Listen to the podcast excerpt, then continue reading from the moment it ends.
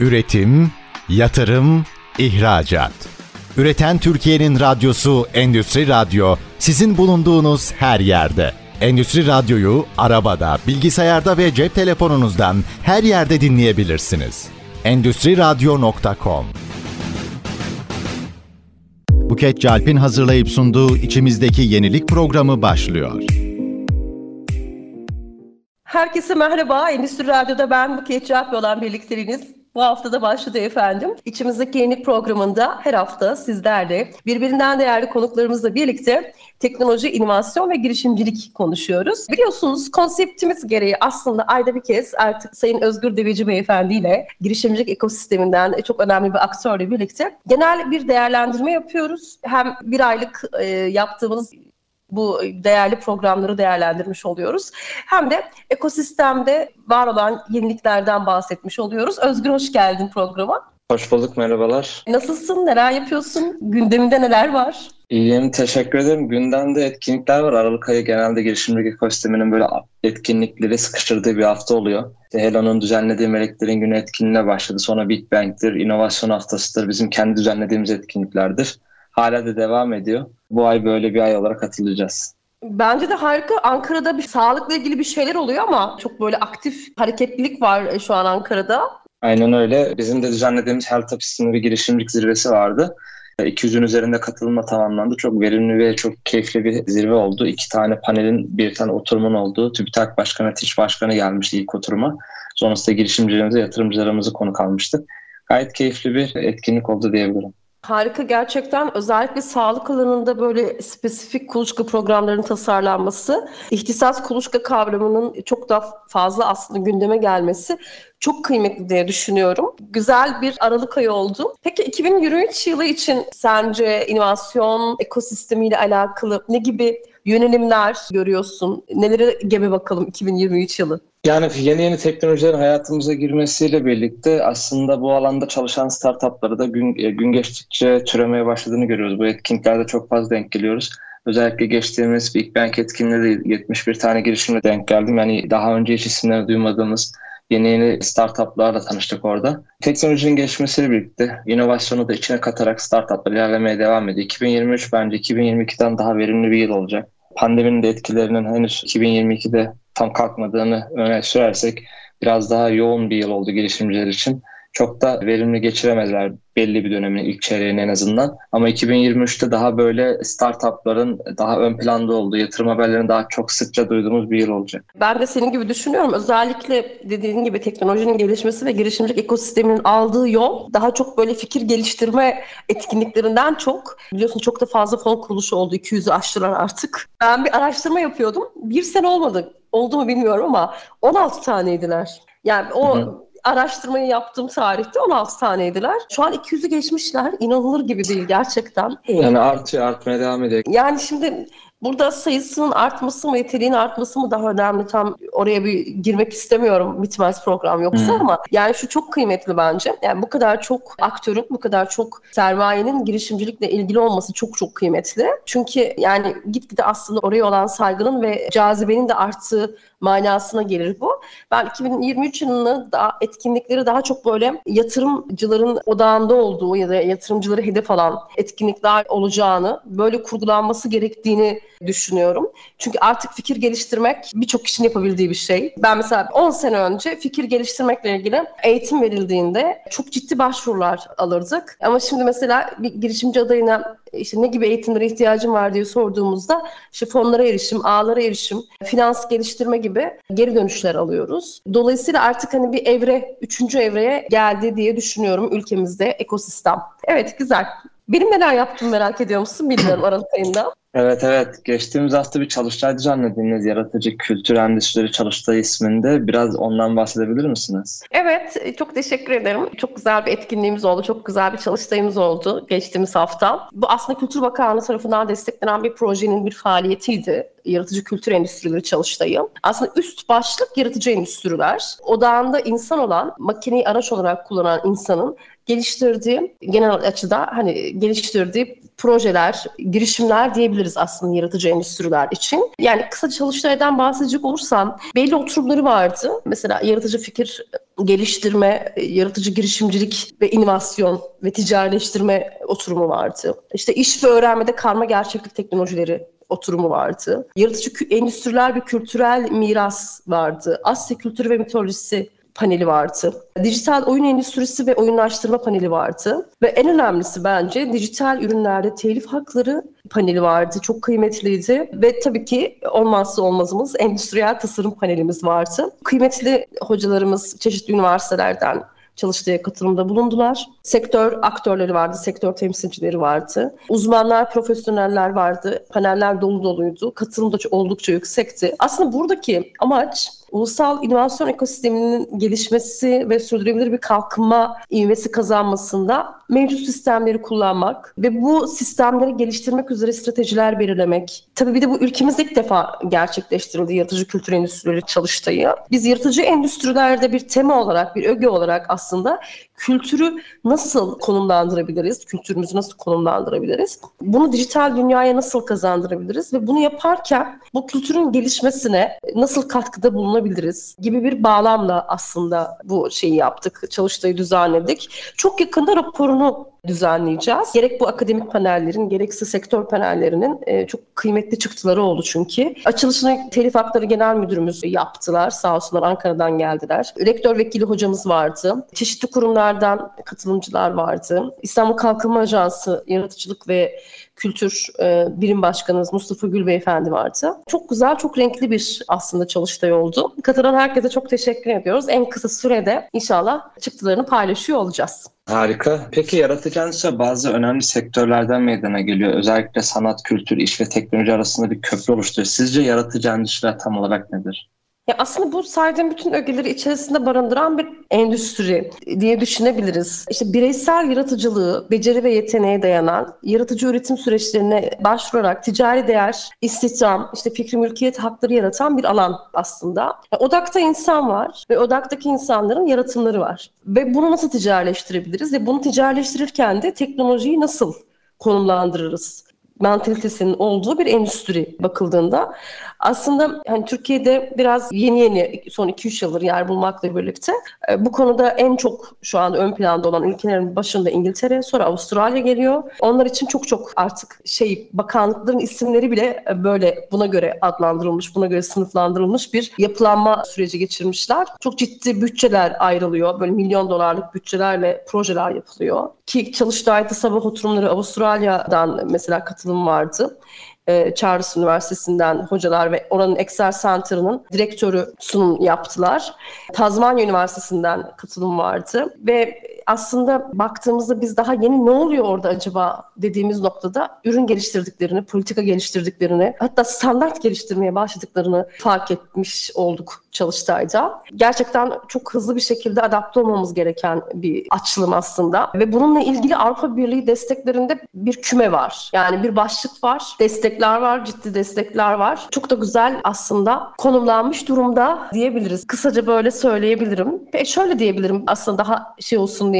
Alanda hangi sektörlerin girdiğini de söylersek belki işte reklamcılık, mimarlık, sanat ve antika pazarları, el sanatları, tasarım, moda, film ve video oyun sektörü, müzik, gösteri sanatları, yayıncılık, yazılım ve bilgisayar hizmetleri, televizyon ve radyo alanları e, bu endüstri içerisinde konumlanmakta. Aynen öyle. Peki yaratıcı endüstriler tüm faaliyetler, insan yaratıcılığına dayalı entelektüel ürünler, kültürel değerler yaratmaya, üretmeye yönelik bir takım faaliyetleri bir araya getiren bir durum. Peki kültür olan ilişkisi nedir bunun? Biraz da bundan bahsedebilir misiniz? Ya aslında ben Özgür şöyle düşünüyorum. Kültürle ilişkili olmayan hiçbir alan yok. Şimdi biz tabii bir makine değiliz ve hani şöyle odaktaki insan olduğumuz için çok da kıymetli olduğu için aslında odaktaki insanın tüketimine sunulan bütün bu inovasyonlar, bütün bu teknolojik ürünler. Dolayısıyla biz odaktaysak eğer yaşıyoruz ve canlıyız ve dolayısıyla kültürün olmaması mümkün değil. Yaratıcı endüstrilerde aslında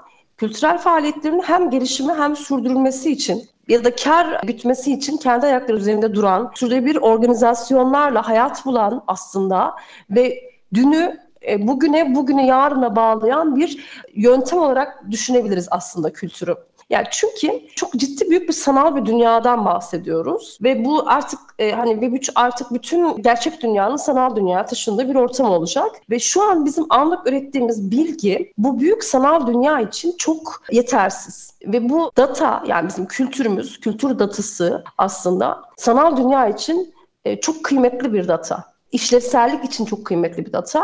Kullanım işselleştirilmesi için de çok kıymetli bir data. Bununla birlikte insan olarak bizim zaten kendi bir makineye ihtiyaç duymaksızın geliştirdiğimiz sanatsal yaratımların da işte dijital endüstriye kazandırılması böylelikle yaratımı da bulunan sanatçıya bir gelir elde etmesi, sürdürülebilir bir gelir elde etmesi için de çok kıymetli. Dolayısıyla aslında kültür yaratıcı endüstrilerin ham maddesi olma yolunda diyebiliriz. Çok kıymetli bir öge. Zaten biz kendi Kuluçka merkezimizde açtığımız şeyde de yaratıcı endüstriler ilk programında da Kuluçka programında da kültür teması olarak Asya kültürü ve mitolojisini ele aldık. Çünkü dijital dünyaya eğer her şey taşınacaksa Asya'dan başlamalıyız bir Türkiye Üniversitesi olarak diye düşündük. E, Türkiye Kuluçkası olarak diye düşündük. Böyle bir açılımda bulunduk. Ben çok kıymetli olduğunu düşünüyorum. Dijital kütüphane oluşturmanın çok kıymetli olduğunu düşünüyorum. Bu alanda tasarımcıların, dijital tasarımcıların ciddi çalışmalar yaptığını, e, yapmak istediğini de çok iyi biliyorum. İşte biz Kuluçka'da tam olarak bunu desteklemek için kurgular geliştiriyoruz şu anda. Çok güzel olacak diye düşünüyoruz. Güzel sorular ama bir araya gitmek durumundayım Özgür, müsaadenle. Şimdi kısa tabii, bir ara tabii. lütfen. Üretim, yatırım, ihracat. Üreten Türkiye'nin radyosu Endüstri Radyo sizin bulunduğunuz her yerde. Endüstri Radyo'yu arabada, bilgisayarda ve cep telefonunuzdan her yerde dinleyebilirsiniz. Endüstri Radyo.com Tekrar merhaba. ikinci bölümle karşınızdayım efendim. Bugün Özgür Deveci Bey ile birlikte güzel bir değerlendirme yapıyoruz. Aslında biraz 2022 değerlendirmesi, inovasyon ve girişimcilik ekosistemin değerlendirmesi ve özelinde yaratıcı endüstriler, yaratıcı kültür endüstrileri alanında güzel bir sohbet yapıyoruz. İlk bölümde Özgür 2022'de neler yaptı, 2023'ten beklentileri nelerdir e, profesyonel iş yaşantısıyla alakalı bunlardan bahsetti. Ve ben de geçtiğimiz hafta gerçekleştirdiğimiz bir yaratıcı kültür endüstri çalıştayından ve yaratıcı kültür, yaratıcı endüstriler nelerdir onlardan bahsetmiş oldum. Özgür istersen ben aslında şöyle bir açılımda bulunmak istiyorum bu ikinci bölümde. Şimdi sen Samsunlusun, ben Erzurumluyum. Evet. Daha aslen işte Trabzon, daha aslen Azerbaycanlıyım. Şöyle, bunları neden söylüyorum? Şimdi her bölgenin, her yörenin kendine ait bir kültürü var. Ve işte etkilendikleri yani o kültürü oluştururken etkilendikleri bir işte kültürel miras dediğimiz geçmişten gelen işte öğretileri var artık genetiğine e, işlemiş bir takım yaşamsal verileri var aslında. Ve bu veriler gösteriyor ki aslında yapılan araştırmalar bu verileri kullanmak ve bu verilerle birlikte geliştirilen bu işte bu ögelerle birlikte geliştirilen iş süreçlerinin ya da ürünlerinin kabul boyutu, içselleştirme boyutu yani kullanıcı tarafından kabullenmesi daha kolay. Yani senin çocukluktan gördüğün bir deseni sürekli işte maruz kaldığın, babaannenin evine gittiğinde bir kırlentte gördüğün bir deseni bir oyunun içerisinde algıladığında, fark ettiğinde o oyunla kurduğun bağ güçleniyor. Yaratıcı endüstriler diyoruz ya ve kültür teması diyoruz Evet. ya. Yani şimdi burada mesela bir hızlı teknolojilerde mesela bugün Amerika'da Silikon Vadisi'nde aslında bir kültür, bir dijital kültür oluşturulmaya çalışıyor değil mi? Aslında var olan bir kültür yansıtılmıyor, bir dijital kültür oluşturulmaya çalışıyor ve bu çok sanal. Ama biz bunu belli sürelerde girip deneyimliyoruz ve çıkıyoruz. Yani oyun oynuyoruz. İşte gün geçtikçe bunun tabii süresi de artıyor. Bir saat, iki saat, üç saat. Ve aslında bu sanal dünyada daha fazla kalma, bu sanal dünyayı daha fazla deneyimleyebilme ve içselleştirebilme yolunu kültürel ögeleri, kültürü eğer bu sanal dünyalara taşıyabilirsek hiç azımsanmayacak bir oranda e, kullanıcıların daha çok vakit geçirdiği, daha çok harcama yaptığı, deneyimlerinden daha memnun ayrıldıkları gözlemlenmiş. Dolayısıyla aslında yaratıcı endüstrilerde zaten sizin üretiyor olduğunuz sanatın geçmişten gelen kültürle ya da bugünün kültürüyle beslenmesi ve öyle şekillenmesi yaptığınız ürüne bir değer katıyor. Yaptığınız ürünün daha çok sahiplenmesine vesile oluyor ve siz zaten bunu kendi tasarım kabiliyetinizden, kendi yeteneğinizden dolayı yaptığınız için bedavaya mal etmiş oluyorsunuz. Kendiniz yapıyorsunuz. Ama işte ne oluyor? Burada bir şeye ihtiyaç var. Şimdi bunu mesela sizin babaannenizin evindeki kırlentteki deseni Hollanda'da yaşayan bir dijital ürün kullanıcısına aktarabilmeniz için bir takım araçlara ihtiyacınız var değil mi? Bunu dijitalleştirmeye ihtiyacınız var belki. Teknolojik araçlara ihtiyacınız var. Ve bu deneyimi de Şimdi sanat ya bu. Sanatın derinliğini üç boyutta en iyi yaşayabilmek için işte arttırılmış gerçeklik, sanal gerçeklik kurgularına ihtiyaç var. Bir mesela düşünün işte bir Van Gogh şeyinde portresinde gözlemlediğiniz derinlik ve renk boyutuyla alakalı o deneyim VR gözlükle aslında daha da farklılaşıyor. O işte tablonun içerisine girdiğinizi düşünün. Hani şu anda var ya yapay zekayla şey yapılmış bir takım tablolar. Tablonun içerisine girdiğinizi düşünün. Tablonun hareketlendiğini düşünün. Burada ne yapıyorsunuz? Aslında tabloyu deneyimlemiş oluyorsunuz. Yani duvardaki tabloya sadece bakmıyorsunuz. Tabloyu deneyimlemiş oluyorsunuz. Beş duyu organınızla. İşte bu yüzden e, yaratıcı endüstrilerde teknoloji kullanımı çok kıymetli ve mesela yaratıcı endüstrilerde en çok ihtiyaç duyulan teknolojik araçlar ve bu araçların kurgulanması ve yaygınlaştırılması çok kıymetli. Yani bunun bir politika olması gerekmekte diye düşünüyorum ben. Bilmiyorum sen de benim gibi düşünüyor musun? Ya kesinlikle teknoloji zaten bence merkezinde yer alıyor e, bu yaratıcı endüstrilerin. Az önce mesela Van Gogh örneğini verdim. Bununla ilgili ben yakın zamanda şey de okumuştum.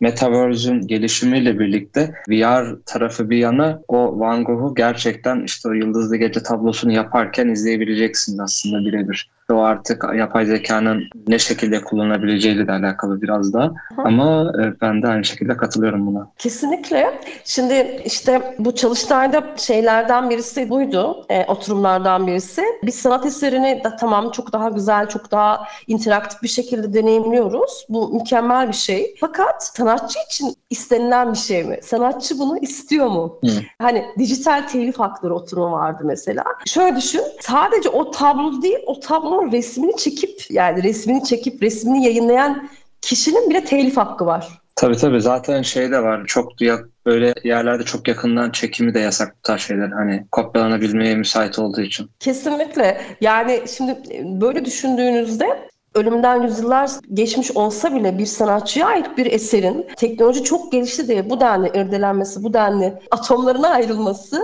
aslında kabul edilebilir bir şey mi? Bunu konuşmak, e, bunu kanunlarla korumak lazım. Çünkü teknolojinin ucu bucağı yok biliyorsun. Evet, aynen öyle. Bu mesela şey için de önemli. Dijital oyun geliştiricileri e, mesela yaratıcı endüstrilerin en aslında şu an çarpıcı alanlarından bir tanesi dijital oyun, animasyon. Şimdi orada da ne var? Bir telif hakları var değil mi? Mesela kullandığınız Hı-hı. asetler. Evet. Bir açık kaynak olanlar var. Bir de aslında e, açık kaynak değil ama bir şekilde açık kaynağa dönüştürülmüş bir takım yaratımlar var. Hı. Burada da kanunların çok iyi belirlenmesi lazım. Şimdi şu an şöyle bir görüş var. E, özellikle bu XR e, konusuna, genişletilmiş teknolojiler konusunda girişimlerde bulunan ve ürün geliştiren kişilerde bir açık kaynak şeyi var akımı var kendileri de çok fazla veriye ihtiyaç duydukları için, çok fazla argümana ihtiyaç duydukları için açık kaynak olmasını savunuyorlar. Fakat bu böyle sondan eklemeli bir e, dünya gibi de duruyor gerçekten. Sonsuz sarmal gibi. Yani ne eklersen bir sonrakine bir altyapı hazırlamış gibi oluyorsun. Fakat bir yerde yine de oradaki sanatçıyı ve esas eserin sahibi olanı koruma adına ciddi çalışmalar şu anda zaten yapılıyor ve bu konuda en çok mesela İngiltere'nin, Almanya'nın e, çok ciddi yaptırımlarının olduğunu biliyoruz. Kaldı ki artık telefonlar da buna uyumlu olmaya başladı mesela. Ekran görüntüsü alırken aldığınız ekran görüntüsünün kaynağı ile birlikte bu görüntüyü alıyorsunuz. E, ve hatta bu ekran görüntüsü aldığınıza dair verilerin bile paylaşıldığını düşünüyorum ben. ilgili görüntünün sahibiyle ya da yayınlayan şeyle, taraflarla. Bu çok ciddi bir sistematik e, baktığında aslında. E, ve sadece ürün geliştiriciler değil, bunun işte güvenliği, işte reklamı, servis edilmesi, bütün bunların organizasyonu bunlar da bir alan, bunlar da girişimcilik alanı. Ve bizi çok zor müthiş bir aslında girişim şeyi bekliyor. Girişim ve inovasyon dönemi bekliyor. Yani Web 3 hani çok ciddi bir teknoloji devrimi evet ama çok ciddi de bir girişimcilik ve inovasyon devrimi.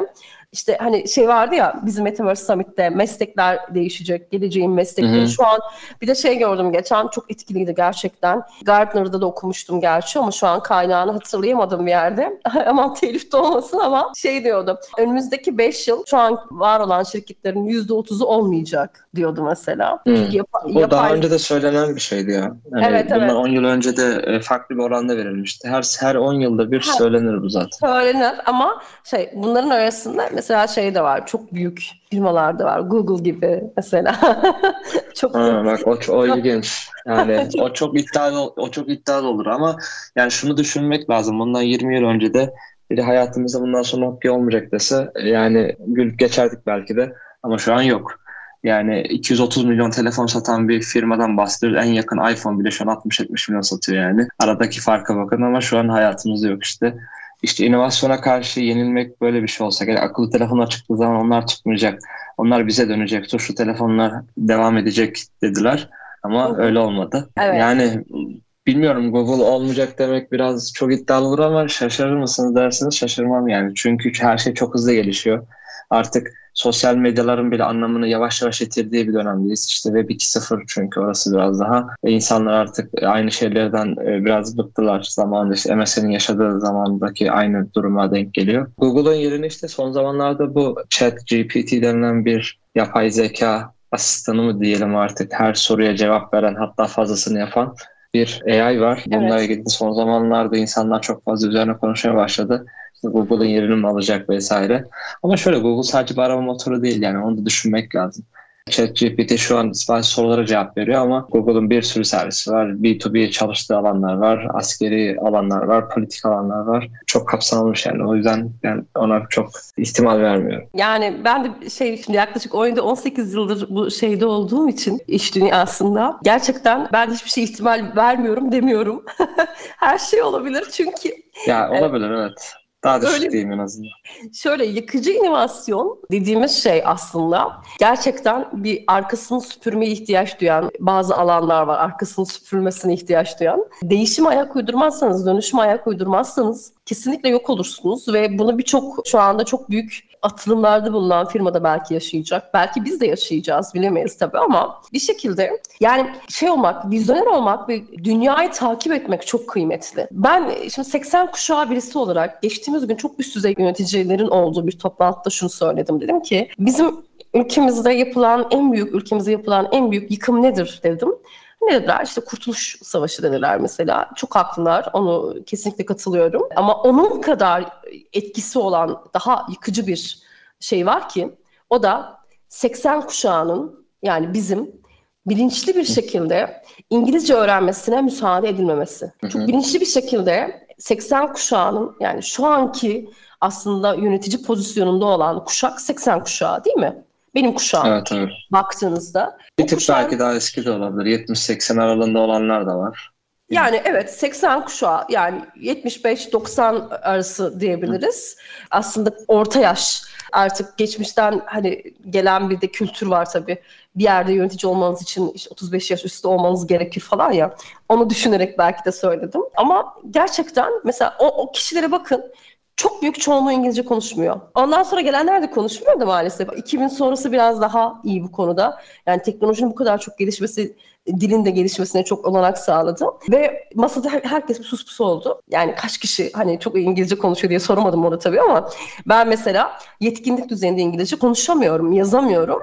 İnanılmaz büyük eksiklik. Az önce Avrupa Birliği projelerinden bahsettim. Müthiş imkanlar var ve bizde inanılmaz bir hani kültür diyoruz kültürün şeyi dünyada kültürün medeniyetin doğuşudur Asya. Kültürün ve medeniyetin doğduğu topraklarda yaşıyoruz. Proje programı var. Bana çok uygun olduğunu eminim. Fakat ben bunu okuyamıyorum, anlayamıyorum. Buraya proje geliştiremiyorum, yazamıyorum. Ben yapsam partnerim yapamıyor. Partnerim yapsa onun çalışanı yapamıyor.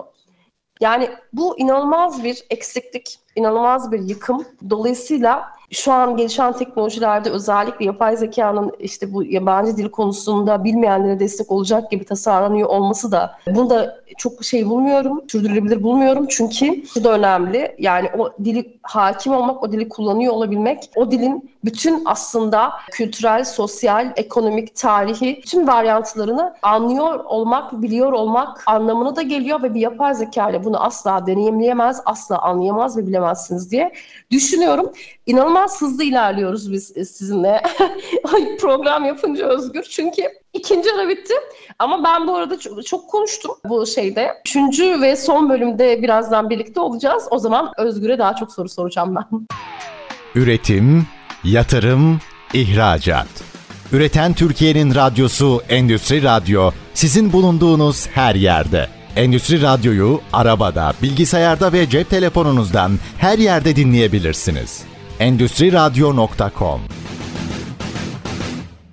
Tekrar merhaba. İçimizdeki yeni programından ben Buket Çağat'tan herkese tekrar merhaba efendim. Bu hafta konuğum Özgür Deveci Beyefendi ve kendisiyle birlikte hem 2022 değerlendirmesi yapıyoruz hem de yaratıcı endüstriler alanında bir sohbet gerçekleştiriyoruz. Evet Özgür böyle ağırlıklı Kaldığımız olarak... yerden Devam evet. edelim o zaman. Kuluçka kurgusunu sormak istiyorum. Yaratıcı endüstrilerde kuluçka kurgusu mevcut sistemden nasıl farklılıkları var? Buradaki hizmet işlevleri tam olarak nasıl ilerliyor? Sizlerden dinleyebilir miyiz? Tabii.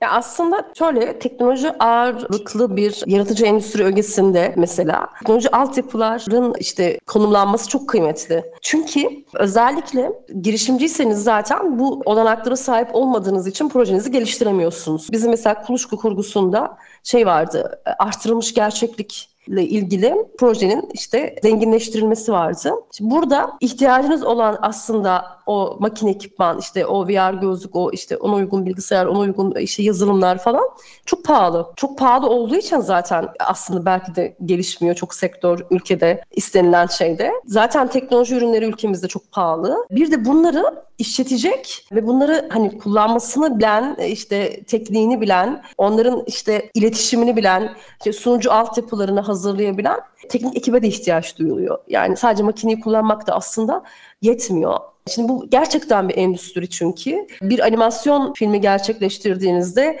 e, onun için uygun bir stüdyonun olması, işte uygun makine ekipmanının, teknolojik ekipmanların olması, işte seslendirmecinin olması, kostümleri hazırlayan mesela bir ekibin olması gibi senaryonun senaristlerin olması gibi inanılmaz çok böyle için içerisine girdikçe e, çok fazla aktöre ihtiyaç var.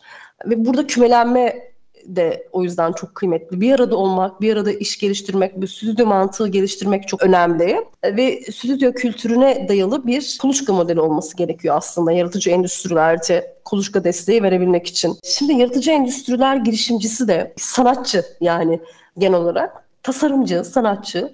Dolayısıyla aslında ticari olarak çok bakmıyor ürününe. Ya bunu fark ediyorum ben mesela bir araya geldiğimde girişimcilerle. Ticari kısmını biraz geri planda bırakıyor ve onun için sanatını icra etmek çok daha kıymetli. Ama kuluçkanın o sanatı hukuken koruyor olması ve bir sanat e, ürünü olduğu için gerçekten farklı pazarlama kanallarıyla belki piyasaya sürmesi, markalaşma çalışmaları çok farklı. Yani her şey çok farklı aslında Özgür baktığında. Ve yani muhatabı çok farklı, alıcısı çok farklı, geliştiricisi çok farklı, ekosistemi farklı. Müthiş bir kurgu. Beni en çok belki içine çeken de buydu yaratıcı endüstrileri. Çünkü gerçekten hani bir belirsizlik, bir öğrenme süreci. işte ben mesela şu anda bir kuluçka programı tasarlıyorum yaratıcı endüstrilerle ilgili. Ben hiç farkında değilim. İşte bir kurumdan, çok önemli bir kurumdan bir beyefendi isim vermeyeceğim büyük bir heyecanla bekliyoruz de, diye geldi bana. Nasıl dedim? Yani Türkiye'de bugüne kadar yaratıcı endüstriler kuluçka programı hiç yapılmadı. Ve bu kuluçka programını hani nasıl tasarlayacağınız bizim için çok kıymetli dedi. Ve ben o an evet gerçekten ne kadar aslında büyük bir şeyin ortasında olduğumu fark ettim. Ve birazcık da açıkçası şey oldum. Korktum yani ne yapacağım? Gerçekten e, çok okuma yapıyorum bununla ilgili. Çok farklı mecralardan kişilerle görüşüyorum. Çok farklı e, uzmanlıkları olan kişilerden görüşler alıyorum. Hatta kurguya dahil etmeye çalışıyorum. Güzel olacak diye düşünüyorum öncelikle. Yani aslında her şey farklı dediniz. O zaman kuluçka merkezlerinde çalışan insanların da bu kurguya hakim oluyor olması gerekiyor değil mi? Evet, şöyle gerçekten hakim olması gerekiyor E, ama ben bir de şunu da fark ettim. E, ben de o ikilemdeydim. Acaba gerçekten bir kuluçka çalışanı ürün ne olursa olsun yani servis, hizmet, ürün ne olursa olsun ticarileştirme sürecine hakimse, ürünün tekniğine biraz hani giriş yaparsa, yani MVP aşamasındaki ürüne biraz daha yakın olursa, ürüne dokunursa yani kısa sürede öğrenebilir mi diye kendime bir şey çıkardım ben zaten. Ödev çıkardım. Yapabilir miyim acaba bunu diye. Çünkü kıymetli. Yani şimdi hep mesela somut dokunulan bir ürünle girişim yapıldığını varsayalım 10 sene önce. Ondan 5 sene sonra işte teknoloji, hızlı teknolojiler, işte yazılım, efendime söyleyeyim mobil uygulamalar, işte yazılım tabanlı işte teknolojik girişimler. Ama o artık şeye evrildi. Sanal gerçeklik hani üçüncü boyuta evrildi. Yani yani yapacak bir şey yok. Hani bu mesleğiniz ve bu mesleğin bütün değişimlerine ayak uydurmak zorundasınız. Ve ben bir işte girişimci mentor olarak, bir kobi danışmanı olarak, bir iş danışmanı olarak gerçekten bu değişime ayak uydurmaya gayret ediyorum. Ama ben mesajı aldım. Gerçekten kuluçka çalışanlarının çok çalışması lazım. Girişimciden daha çok çalışması lazım. Evet bir noktada zaten çoğu girişimci daha hakim oluyor konuya. Yani her kuluçka merkezi çalışanı tabii burada dahil etmemek gerekiyor ama biraz daha orada da değişim şart. Ee, diğer bir konuda yaratıcı endüstride devlet destekleri ne durumda? TÜBİTAK ya da COSGAP tarafından mı yoksa bakanlık tarafından mı direkt destekler var? Biraz da bu konuda aydınlatabilir misiniz? De? Tabii kanayan yaramız bir kere TÜBİTAK çok belki buradaki kullanılan teknolojilerin geliştirilmesi konusunda yaratıcı endüstrilerde destek olabilir diye hemen aklıma geliyor. Yani burada kullanılan mesela teknolojilerin Türkiye'de geliştirilmesi gerçekten çok kıymetli olurdu. Ben mesela bir VR gözlüğü 5 sene önce taktığım daki yaşadığım deneyimle şimdi bir VR gözlük kullanımda yaşadığım deneyim arasındaki o farkı ve o uçurumu o yaşadığım yani o an mesela 5 sene sonra bir e, VR gözlük taktığımda anlatamam e, Özgür gerçekten ne kadar hızlı geliştiğini. Şu an e, şey yapamıyorum yetmedi literatürüm anlatamadım. Çok hızlı gelişiyor. Ve biz ülkede bu işin teknolojisine hiç şey yapmıyoruz, eğilmiyoruz. Yani bunun bir endüstri olduğunu farkına varmak ve bu endüstrinin hani ekipmanlarını üretmek için bir kere devletin konumlanması ve destek vermesi gerekir. Ama biz hala mesela girişimci şey desteklerini bile ayırabilmiş değiliz bu konuda. Yani bu bir teknoloji girişimi değil tek başına yaratıcı endüstriler girişimi. Yani tek başına zaten teknoloji de asla makine üretimi değil insan üretimi. Fakat burada bir de yetenek var. Yani bir sanat var, bir tasarım var ve bu hep es geçiliyor. Yani bugün dijital oyun sektöründe aslında olay tasarım mıdır yoksa işin işte mekaniği midir, kodları mıdır? tartışması hala yapıla dursun. Dünya artık VR game şeyinde biliyorsun modunda ve çok hızlı ilerliyor, çok hızlı gelişiyor ve biz çok geriyiz. Yani biz VR game konusunda Türkiye olarak çok geri olduğumuzu düşünüyorum. Ya ben bunları tabii şey söylerken ekonomik verilere dayanarak söylüyorum. Kesinlikle ya tabii yanlış. Bazı startupların olması bu şeyi değiştirmiyor. Yani e, çokça fazla çokça olmasa bile yine birkaç startup ben de tanıyorum ama Hani bu sonuçta ekonomiye dayanmadığı sürece fikirden öteye gidememiş girişimler olarak da kalıyorlar yani. Kesinlikle. Mesela ben bu radyo programı yapmadan önce bir VR girişimcisiyle konuşuyordum. Diyor ki 7-8 senedir bu işi yapıyorum ve benim 7 sene önce anlattıklarımı e, bir kuruma gittiğimde daha yeni duyuyor oldum diyor mesela.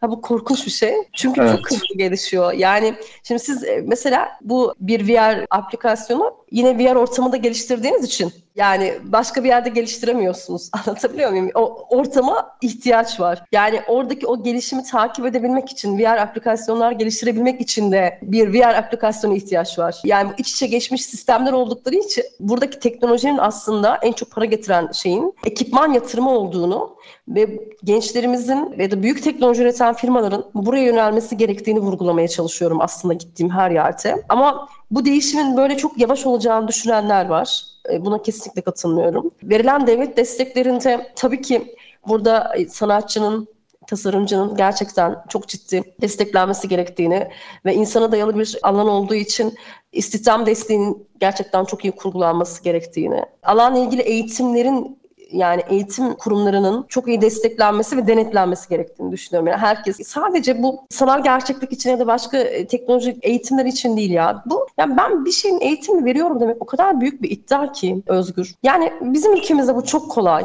Yani herkes Bizde kolay canım. Değil mi? Yani şöyle o biraz da neden kaynaklanıyor? Yani kültürden kaynaklanıyor aslında belki de. Az önce aslında yayının başında bahsettiğimiz konu. Yani belki de geçmişten gelen kültürlerden kaynak. Bizde biraz şey vardır ya bir konuda bilmiyorum demek aslında kayıp olarak görülür ya böyle ya da böyle bir eksiklik olarak görülür ya. Biraz da o yüzden herhalde. Sanırım herkes biraz bir konuda bilgisi olduğu zaman o konunun eğitimini verebilirim diyor. Zaten ben biliyorum. Başka birine aktaracağım. Aslında burada bir bilgi paylaşımı var ama eğitim demek ya da bir eğitim veriyorum demek daha kolay değil yani bu kadar kolaylaştırılmaması gerekiyor aslında onu demek istedim. Kesinlikle katılıyorum yani ve bu eğitime alan kişiler de bunu sorgulasınlar lütfen. Yani ben çok sorguluyorum. Mesela bir eğitim alacaksam mesela önce bir eğitim materyali görmek istiyorum. Eğitmenin daha önce bu alanda yaptığı çalışmaları görmek istiyorum yaptığı işleri görmek istiyorum. Aldığı eğitimleri görmek istiyorum en başta. Dünyadaki en önemli kaynak zaman ve ben bu zamanı oraya vereceksem, o kişiye vereceksem gerçekten bana karşılığında ne vereceği çok kıymetli. Her yerde de bunu anlatmaya gayret ediyorum. Yani ben bir şey anlatırken gereksiz buluyorsanız gerçekten burayı terk edebilirsiniz diyorum. Ben buna asla alınmam ama bittikten sonra ya hiçbir şey dinlemedim ben. Yani neydi bu? İçeriği bomboş bir şeydi diye düşünmenin bir şeyi yok, kazancı yok size. Bana da yok size de yok diyorum. Kıymetli olduğunu düşünüyorum. E, yavaş yavaş bir iki dakikamız kaldı. Programın sonlarına doğru ilerliyoruz Özgür. Evet evet ben de son sorumu sizlere sormak istiyordum. Günlük hayatımızın vazgeçilmezi ekonominin can damarlarından biri olan bir de kobiler var. Peki bu kobilerin yaratıcı endüstrilerdeki yeri nasıl konumlandırılmalı sizce? Ya en sevdiğim kobiler.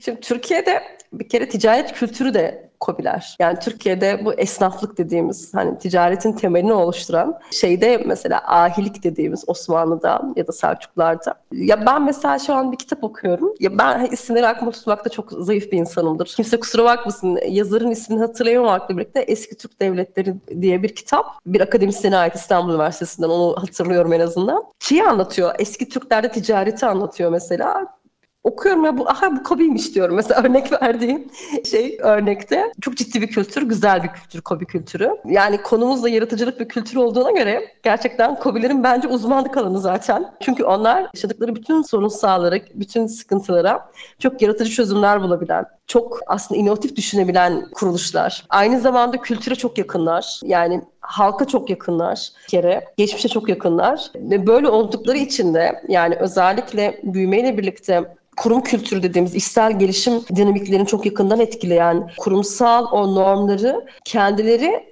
baktığınızda işte aileden gelme normlarla oluşturduğunu görüyoruz. Mesela aile şirketi denen bir kavram vardır değil mi?